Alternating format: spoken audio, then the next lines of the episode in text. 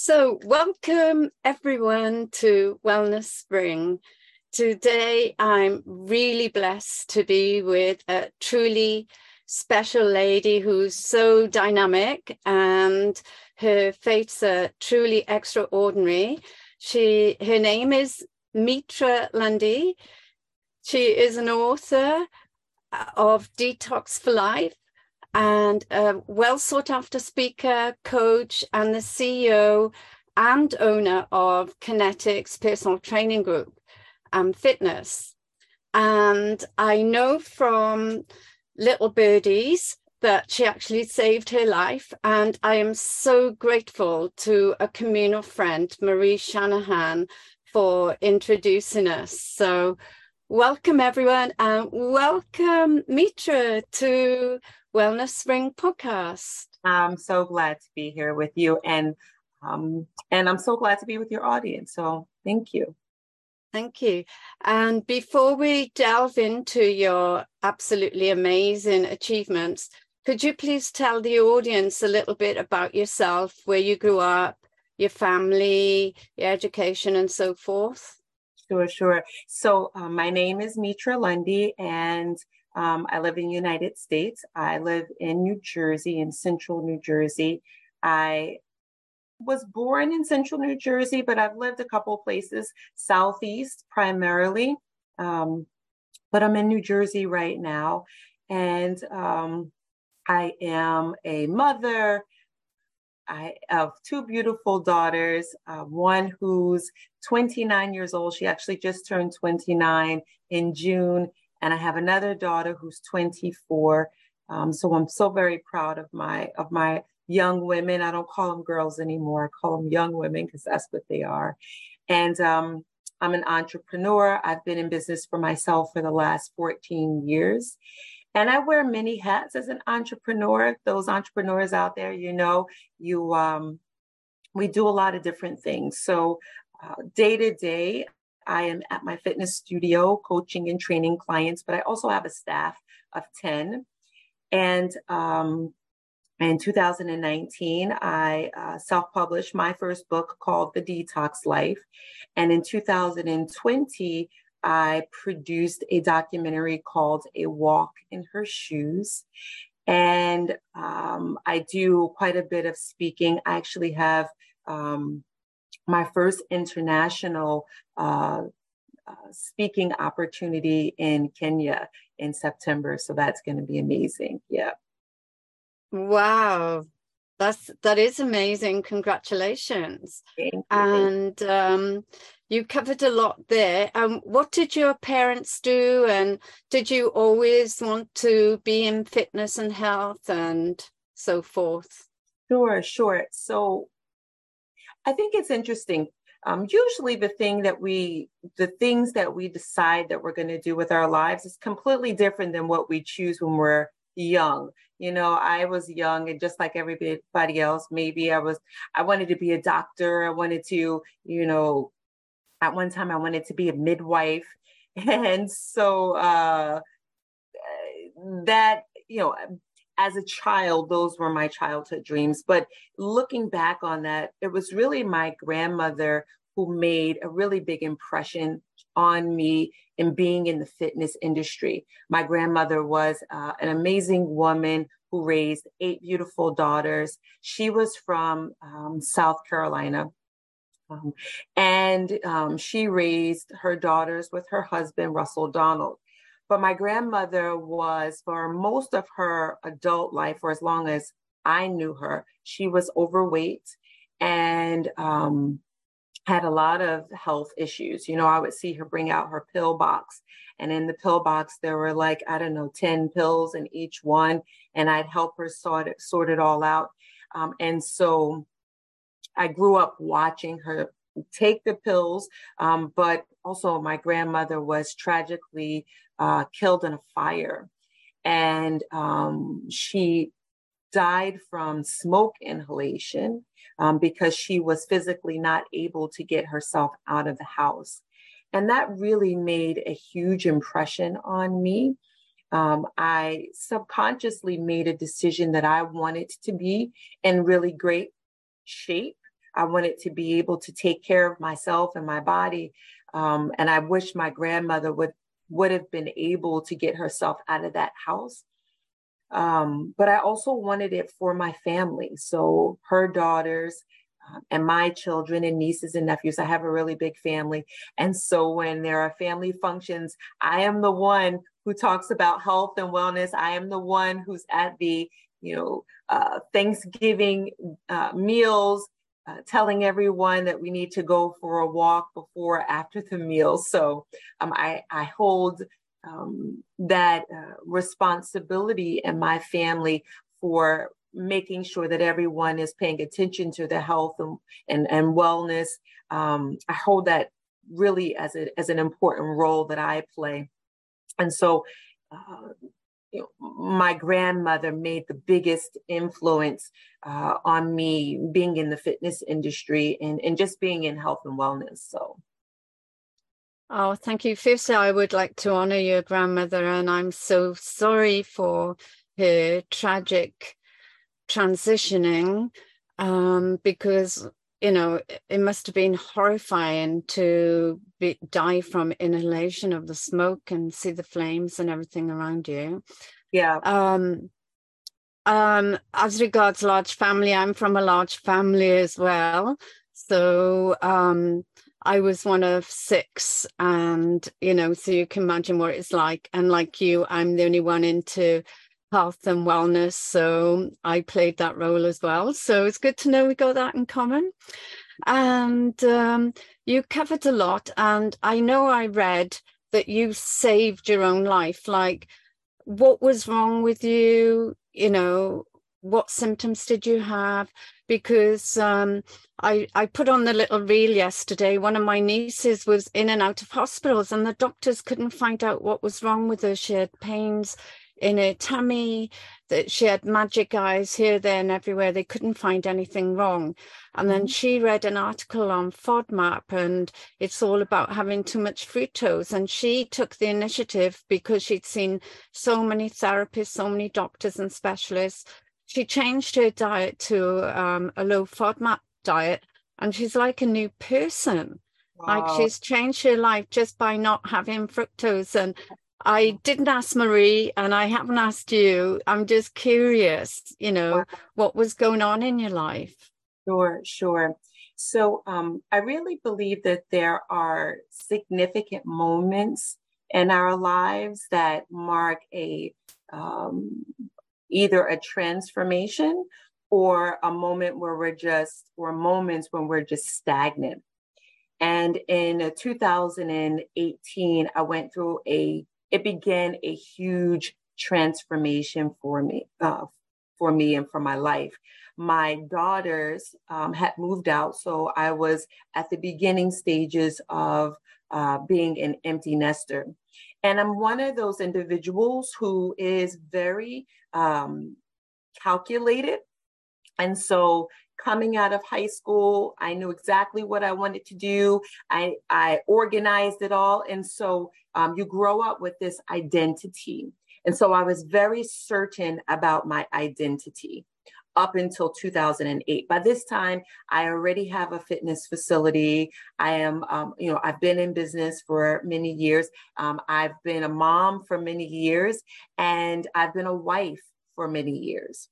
Um, and in 2018, it felt like I wasn't the same kind of mom. So my daughters had left. My youngest daughter, she struggled with uh, some mental health issues. So it was very difficult for about 10 years of her life. But at 18, she got herself together and they both moved out. Well, simultaneously, I experienced a major health scare um, that I had to have uh, surgery for. Um, it was cancer related. Um, and I was uh, also in the middle of separating from my husband. And so these three major things took the certainty that I had and really just threw it out the window. So, um, you know, I had the physical, uh, the, the physical uh, sort of challenges, just managing the big C. And, you know, I, um, I give a lot of credit to individuals who are able to go through that um, you pre-diagnosis, diagnoses um, with a clear head because you worry about every part of it. Um, and then to do that with your uh, personal life on the rocks uh, while, you know, managing, uh, I had a business. And so, you know, I had to put on my face and still be a coach. I had to still show up at work. I had to, I had to still manage my staff and so um, it was very difficult from 2000 and at the end of 2017 through 2018. And I really had, um, Beverly, I really had a decision to make. Um, I, uh, I was depressed and I can say that now, but at the time I was very ashamed of that. But my clients would have never known. Nobody would have ever known and I got to a point where I was either going to lay still or do something. And I chose to do something. And um, my the documentary that was born was rooted in that sort of life transformation. Um, I chose to follow in the footsteps of a freedom seeker. Um, and by freedom seeker, I mean an individual who at one time was enslaved and sought her freedom. Her name uh, was Harriet Tubman. And she traveled from uh, the Southeast. She was born in Maryland. Um, she traveled to Philadelphia initially to gain her freedom, but eventually had to travel further north. So she uh, found herself in Canada but not only did Harriet Tubman free herself, she went back uh, many times, um, they say between 11 and 13 times, to uh, bring back, to bring her family into freedom. Um, Harriet Tubman is also significant because she um, she fought for the Union Army, and she um, was a nurse. She was a spy. She was a general. She was a woman who won. Um, she she took a group of um, soldiers, uh, black soldiers, uh, into a raid called the Combahee River Raid, and she won that um, particular battle or raid um, without any casualties. And she wound up freeing over 700 enslaved people. And so you know, in my mind, at my lowest point, I thought um, if I was going to do something to save my life, it couldn't be a small thing. I had to really reach out and extend myself um, if I was going to make it through this through this time. Um, and and pain is a uh, a remarkable mo- a motivator. When we suffer, it challenges us to move. And so um, I decided in 2019 to take that uh, to take that journey um, and it happened between June and August. I traveled from the eastern shores of Maryland to St. Catharines, Canada, and uh, the total mileage was 695. And what's wow. so funny is that um, I I walked 245 of those miles but I was completely prepared and ready to walk the whole, the entire 695. But what happened was in the middle of me trying to figure out myself, I got a better understanding of Harriet Tubman. And it turned out that she didn't walk 695 miles, that she took many modes of transportation, including trains and wagons, and she got help from a, a, a bunch of people. And so um, that single decision to walk from Maryland to Canada has inspired me to learn more about world history, to get a better understanding of my own potential and what um, what what my purpose is on this uh, on this earth. And so, um, you know, I'm alive, I'm well, and um, I'm ready to do the job that's been given for me to do. And so, um, I do that to the best of my ability every single day. Wow, that's an incredible story. Oh my lord. Um, so you were down in the dumps, you were very rock bottom low with these three major things happening in your life. Mm-hmm. And um, obviously, you know, I'm not sure what support team you had around you because you were an empty nester and going through the divorce with all the cancer and everything happening. And then at one of your lowest points, you decided to make this documentary. But what was your experience in film producing and um, everything? Because I know I've watched the trailer and it's incredible. And um, and thankfully you got to make it before covid lockdowns you know because who knows what your pathway but when you were thinking what can i do what came into your head how did it come who or what inspired you to make this documentary sure sure so i didn't set out initially to produce a documentary i was in I was at a low point. And you know, when you're at a low point and you're scrambling and you're yeah. like trying to figure out day to day, how do I get through the next moment? I remember, um, and this is so, it, I, am I'm, I'm giving it uh, some weight because I'm a very independent person. And for any of the independent people out there, we don't necessarily reach out for help. I, I remember calling my sister in between each client and saying to my sister, you know, I don't really have anything to say, but if you could just be on the phone with me for a little while longer, I can feel whole enough until I see my next client. And even the thought of it right now makes me a little bit teary eyed that I was, that I felt so um, unlike myself. Unlike myself. So I didn't start out deciding that I was going to produce a documentary. I decided I have to do something. And my clients, my clients are uh, really remarkable and really wonderful humans, and they care about me. And so I didn't want to abandon them and do another project. So I decided to be uh, vocal about what I was doing, um, s- sort of step into my own integrity because I wanted to make sure that I, I didn't uh, drop the ball in any way. Um, and I wanted to let them know what was going on. And what I didn't realize is I didn't realize that other people um, really honored and respected Harriet Tubman. So when I started talking about her, uh, folks were interested. And I said to the uh, one of my former staff, Selena, who was the director of the documentary, but she was working for the fitness facility.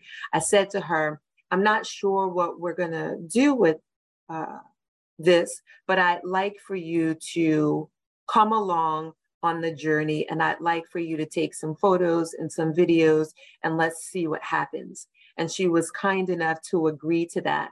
Um, I had a client who um, was also going through a really tough time. She appears in the documentary. Her name is Kim.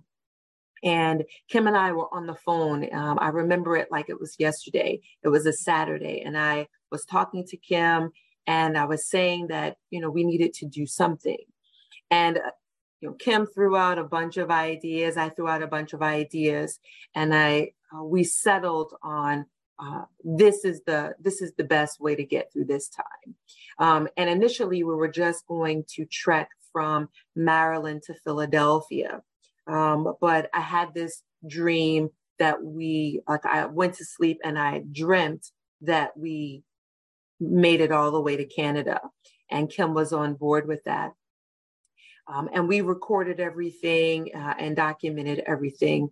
Um, once I got back, and the journey was complete. So I started it June uh, 27th alongside of Kim, but eventually Kim and I, we actually have to separate. And part of the documentary talks about what, why we separated, what that separation was like. It was very difficult. Um, but the the journey comes to an end in August. And once the journey comes to an end, I'm not certain during the journey, at the start of the journey, whether or not what I was doing was going to make me feel better.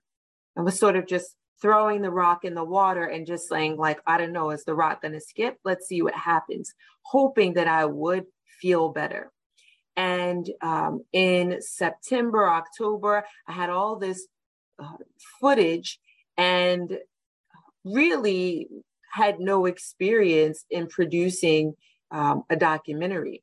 But I did my homework, and Selena was there. She had uh, majored or minored in uh, film.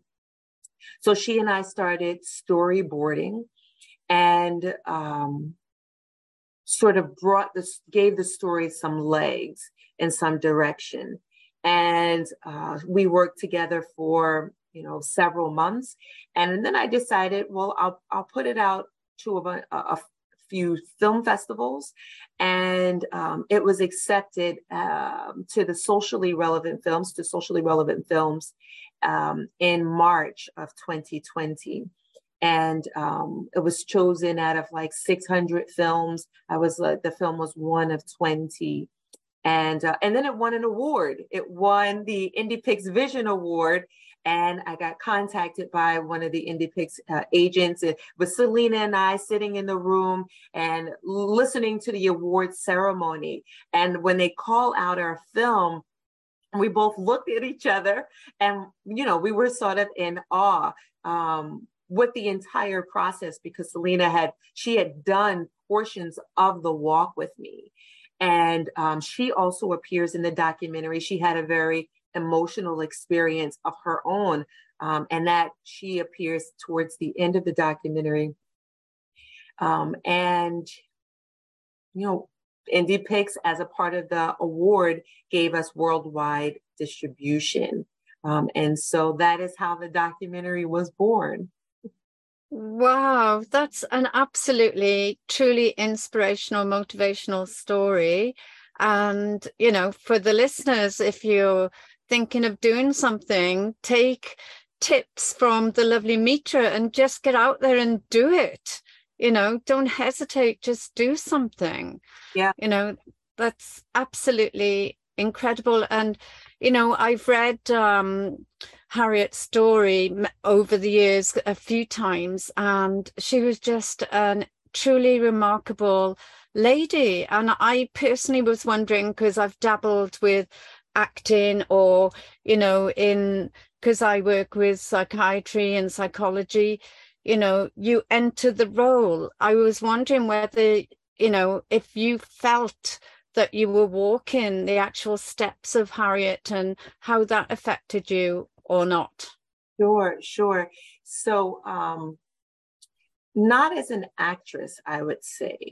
Um, one of the really beautiful things that's happened that happened to me while I was on the road, um, it, it felt as if my spirit opened, and I became this. I, I got this instant connection uh, to an energy I had I, I had not had access to prior. There's something about being out and being on the road and being alone and having to reconcile with yourself. I was grieving. And so it it felt like I was going through all of the stages of grief.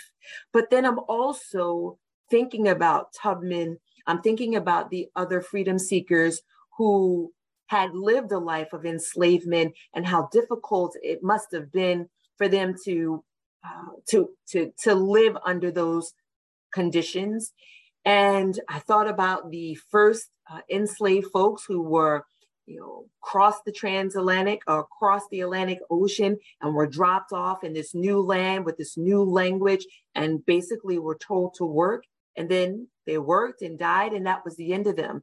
And so i had the energy of those people uh, in my thoughts and in my body while simultaneously coming into my own awareness.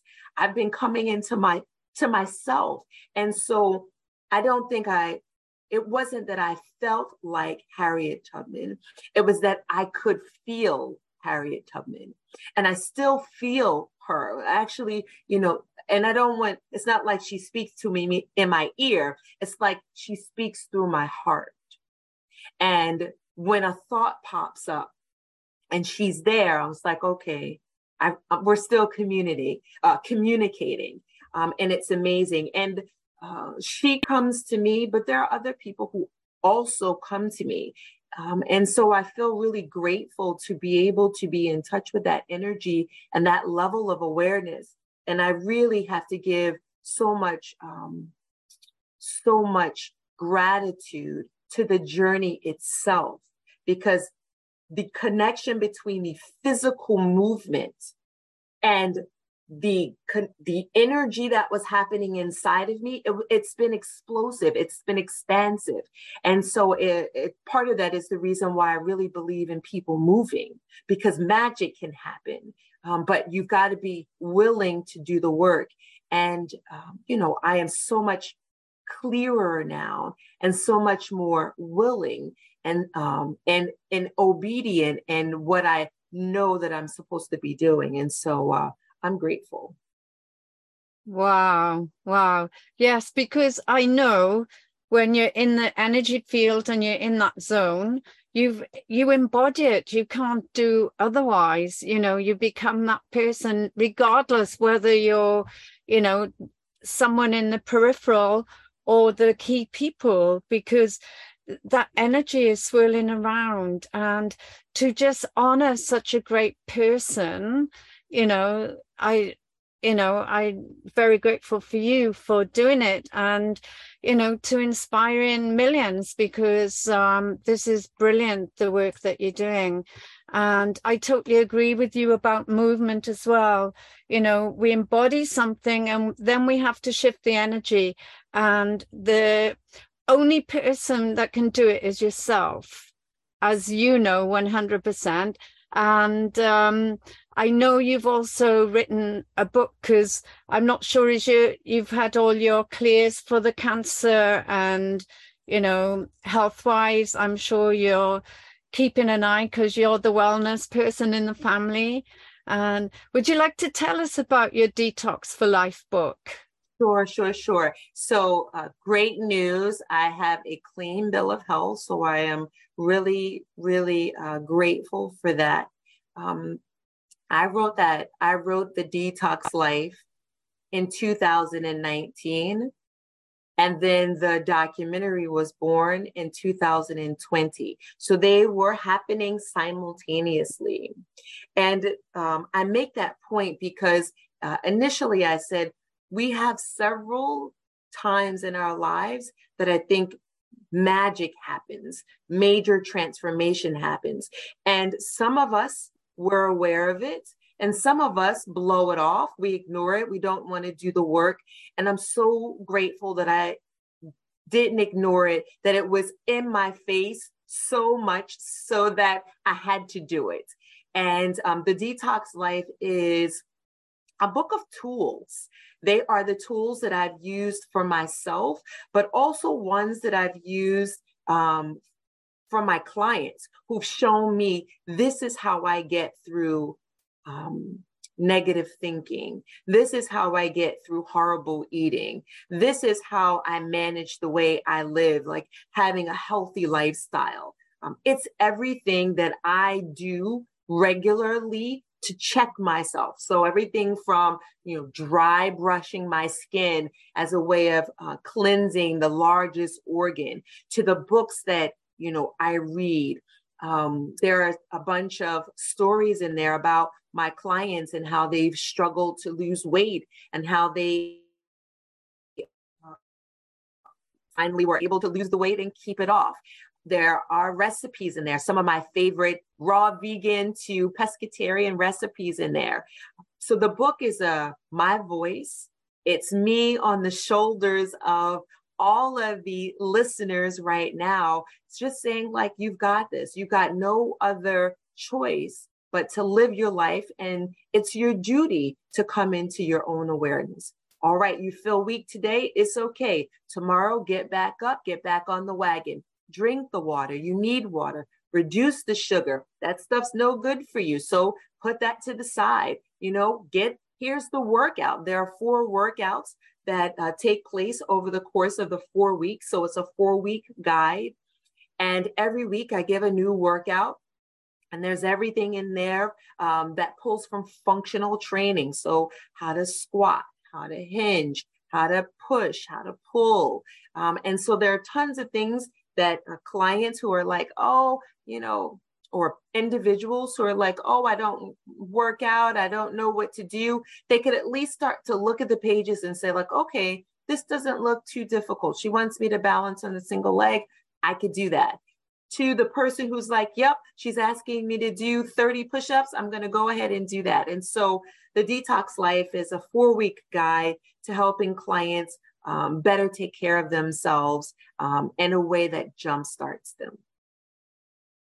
Wow, I can't wait to read the book. I'll have to buy it um, because I'm traveling in a van around Australia and I can do squats and things like that, you know, inside the van. And um, I like to have a routine.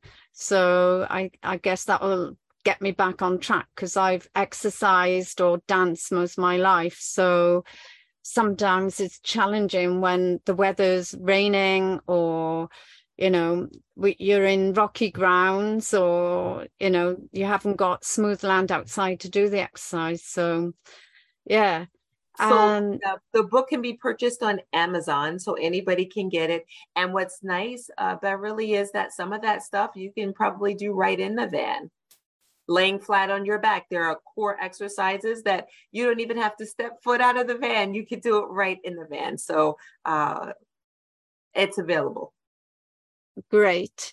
And um, I I also want to ask you about your um, kinetics business. Mm-hmm. What motivated you to start that? Sure. Um, so Kinetics is um, my fitness facility. Um, I've been a fitness business owner for 14 years. It's so odd for me to say 14 years out loud because it seems like yesterday. Um, I've had a brick and mortar for 12 years. And um, at my facility, I service primarily women between the ages of 30 and 65. But I also have some men who come to the uh, facility, usually by way of their wives. Their wives usually want them to, or their partners usually want them to, to adopt a healthier lifestyle. But I'm, I'm proud to say that my oldest client, um, his name is Peter. Peter is 100 years old. And so he wow. trains twice a week. He never, he never misses. He never misses. And um, he inspires not only me, but all of the clients who interact with him um, to be better and to show up for ourselves. So we had a big party for him last October. So he's uh, hopefully we get to celebrate um, in the same way this coming October. He'll be 101. Fantastic. Mm-hmm. Yeah, I've got a friend who's 104 and he he's not physically fit because he's partially partially blind in one eye and blind in the other eye from a fall, but oh. mentally so alert. And the stories he tells, he's still mentoring business people. And I, I think it's really important to surround yourself as well with positive people. Absolutely. And Peter, and and um, just like your friend, um, he has all of his wits. Peter told uh, told us during his party that he had just come out with his uh, 66 of his best essays had just been compiled into a book. And i just thought like this is remarkable. At 100 years old you're still producing work. You are still um, engaging with people of many ages and we can still learn from him. And i think wow like what a blessing to be able to be in his company. Absolutely and I just want to quickly go back to the dry brushing because I've been doing that for several years. And I I preach it to everyone because you know people say can i do in the shower no it's a dry brush for a reason and you know you're going to get rid of all the toxins that have you know you can't see with the naked eye that you've been expelling overnight. Mm-hmm. and because you don't want them to go back into your lymphatic system and your circulation. And I, i'm like it's such a great way to wake up your day with you know waking up your nervous system your lymphatics brushing your skin. And as you know makes your skin silky smooth like a baby's bottom. So. So, so, wait, Beverly, we have to high five because I have not met a fellow dry brusher. It's great. it sounds like we've got a lot in common because I'm also vegan and I also cured my own thyroid and um, ovarian cancer. But I did mine naturally through um, laughter. I went to, when I got the diagnosis, they wanted to rush me in straight away. And I was like, no, no, no, I was just happy to get a diagnosis because I'd been seeing so many people. But once they diagnosed me, I knew the exact time when it happened and the reason because I'd overstretched myself and a friend had let me down. And the list goes on. But then we were going to watch the British um, Lions tour in New Zealand. And when the doctors wanted to rush me in, because I was like a pin cushion, I had magic eyes, this, that, and the other. And um, I said, no, I need to get my head around it. I'm going to go away for two weeks and then I'll see you when I get back. And they were giving my partner, the oncologist, gynecologist, the endocrinologist, they were all giving my partner the mobile phone numbers and trying to get him to dissuade me. But of course, I went away, had so much fun, laughter, singing, using crystals, getting healings. When I came back, it was completely gone. Wow. So, yeah. And I had three three monthly checks and then my reiki master said Beverly, what are you doing? If you keep looking, they're going to find something. She said, bury it away. So it's only a couple of years ago that I've started mentioning it, but I've been healthy ever since. So I think sometimes, you know, we, as you said, you have to listen within because you talked about eating, you know, negative thoughts, checking in with your body and eating because a lot of us emotionally eat. And you spoke about sugar and i think you saw on the reel i'm in the sugar capital of australia and i had to google because i was overwhelmed just driving for miles and miles and miles with sugarcane. And then when i i only put a tiny note of you know how many tons are sent out from australia and brazil and globally it's like so much sugar wow. you know wow i didn't realize that australia was such a producer of sugarcane. I didn't realize till I was in the fields. oh, wow. Yeah, I, yeah. I have so many clients who um, who come to us for weight loss in particular. Yeah. And sugar is the first thing that I ask them to reduce. And they usually yeah. don't believe that that that is an issue. So they're usually surprised by it. Um, but also, you know, all the other elements around us, you know, what our family life is like, what our work life is like, how we manage our stress, what our just lifestyles like. Um, most folks aren't, they just aren't moving around enough. They're eating way too much and they're eating way too much of the foods that they think will help them to stay awake um, temporarily. And so um, we're on the same page about reducing sugar. Great. And um, could you mention some of them are overweight? Can you tell us, like for the listeners, what's a typical session with you? Do you do one on one? And obviously, you said you've got 10 staff. You know, mm-hmm. if I was to come to you or someone else, what are the main reasons and what are programs that you've got for them? Sure, sure. All of our programs start with an initial intake. So you call up or you walk by or you find us online at kineticsnj.com and um, or you send us a text, um, which is also on our website, and you say, hey, um, you know, I'm interested in becoming healthy. Most people they're quite vague on that initial call um, or that initial initial outreach. They want to be healthy, they want to be stronger. Um, and it's not until they come in for that appointment or they have their Zoom consultation where we really spend 30 minutes talking about what made them call at the time that they called. I ask quite a bit of questions about their, their health background, what they've done for for fitness in the past, and then what their top three goals are. I ask questions like, why haven't they been able to reach those goals up until this point. I really try to look for a full uh, picture explanation of how they came to talk with me at that moment in time. And in doing that, I can make a proper recommendation. Sometimes the recommendation is for them to begin training with us if they are they've got a healthy body, but they want to better manage their weight. They want to improve their strength. Um, they're looking to improve their um, their uh, numbers in terms of blood pressure or cholesterol. These are all clients that we see frequently. But sometimes the, the challenges are bigger challenges and they're outside the scope of what we do. For example, if a client has a previous injury that hasn't been managed by a physician or a therapist, or they are uh, struggling with their nutrition in a way that requires professional help. During that intake, we'll talk a lot about whether or not our facility is the right place or if they should go somewhere else first and then come back to us.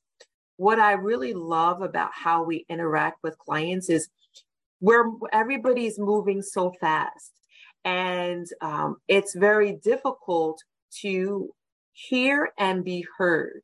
And so we carve out that 30 minutes so that they can, so that we can see them and hear them and make sure that what we set up for them is actually going to be something that gives them success. Most clients who come to us who are healthy, they can get some positive results, see changes in their bodies within three months, as long as they're consistent and they're willing to do the work, especially the work of shifting their mindset around food. This is so important. It's 80% of the um, weight loss picture, but it's also 80% of the mindset picture. You really have to decide that this is what you want. Um, and, and maybe it's 100%. Maybe I'm misspeaking because you need 100% of your mind to be in it, and then the other percents for your body and your actions to follow through. And so um, they come to do their intake and then they have an initial in-person consultation where we physically move or we do that over zoom. Um, there are many clients who are not in state with us um, so we have national clients and they never set foot in the studio but zoom is amazing. And so we facilitate or we train um, via zoom after that initial consultation where we have do their assessment, then together the client uh, and I or the trainer, um, we help them figure out what the next steps are. Um, and so that's what a normal intake process is like for us. Wow, it's great. You covered a lot there, and you obviously work holistically, look at the whole picture, and you make tailor-made programs and like you said we're living in a fast-paced world we're go go go. And mm-hmm. it's about allowing ourselves the gift of time to stop and slow down. I know when i do reiki or used to see clients for massage etc i would do a consultation minimum 30 minutes first because it's allowing them to sit down and hear what they're saying but most importantly be heard be heard by a professional and that professional can pick up on like yourself on what their true needs really are. So That's- it's wonderful and it's great that you're doing the sessions on zoom as well so globally people can sign up with you as well. And for people who would like to start out as a personal trainer because you're so successful what tips would you give them Sure, sure. So an individual who wants to go into personal training as a career, you mean? Yeah. Sure, sure. Um, so the first thing I would say is um, make sure that you're entering the career for the right reasons. So sometimes what we want for ourselves um, is one thing, but you have to be able to deliver that thing to someone else. So being a personal trainer is not about you being in shape. It's about you being able to take an individual from one place of fitness to another place. So just because you go to the gym or you know you you eat healthy doesn't mean you could actually coach someone else to do that. So anyone thinking about being a personal trainer should make sure that they're doing it because they want to help someone else. The second thing I would say is find a uh, reputable um, uh, place for schooling that um, book knowledge matters um, and experience matters. And so the program that you choose should have a clinical component or an internship uh, requirement, as well as uh, a lot of these places do self study or some places do in classroom study.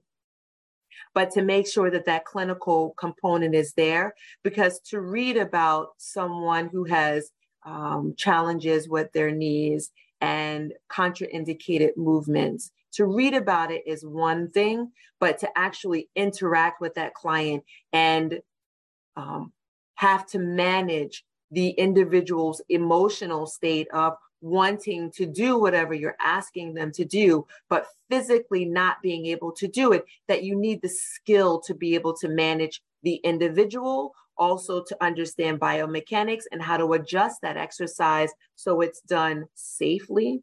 Um, and then the last thing that I would recommend is um, be that the person should make sure that they um, that they um, have done their due diligence in terms of where they want to be in, in, terms of training. Do they want to work for themselves? Do they want to work for a facility and be able to answer why?